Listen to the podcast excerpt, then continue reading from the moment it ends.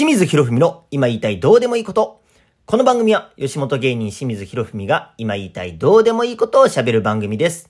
どうも皆さんこんにちは。こんばんは。清水博文です。よろしくお願いします。さあ本日は3月3日、ひな祭りですね。で、もう言うてる間に卒業シーズンなんですね。1日の日にこう地元の中学校の前通ったり、で、京都のイオンに行ったりしてたんですけども、もう胸に花をつけた制服の子たちがたくさんいまして、ああ、卒業式やったんやなと思いながら。で、なんか、わからんけど、なんでか、親の気持ちになってしまいましたね。その子の親でもなんでもないんですけども、なんか、また一つ大人になったんやなって感じてしまいましたけども。でもまだ僕も言うても34歳なんですけど、でもね、もし20歳の時に子供が生まれてたら、もうその子は14歳で中学生ですからね。いやだから、親心芽生えてもおかしくない年齢になってはいるんですよ。なんかそう思うと、今ゾッとしましたけども。ねえ、いつになったら子供の卒業式立ち会えんねやろ。頑張ります。まあ、あと、そういえばゾッとした話で言いますと、前におばあちゃん家に、泊まった時にね、謎の留守番電話の話したん覚えてますかね？帰宅したらね、こう20件以上、こう留守番電話入ってて、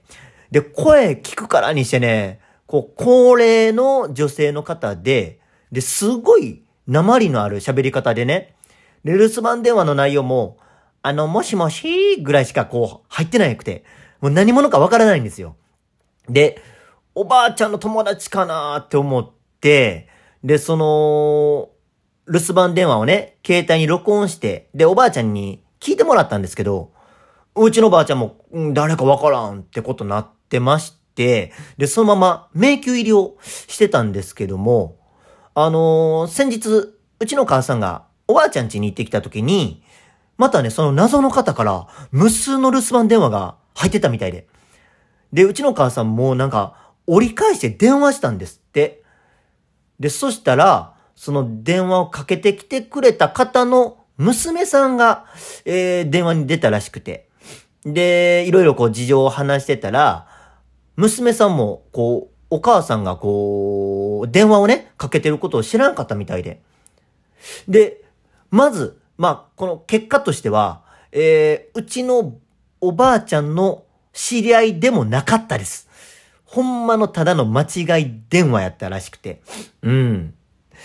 なんか僕もずっとさ、止まってる間、電話気になってたから、怖かって。でも解決して今、ほっとしてはいるんですけども。でもなんかこの、うちの母さんがね、その後もこう、娘さんとこう、いろいろ話してたんですって。で、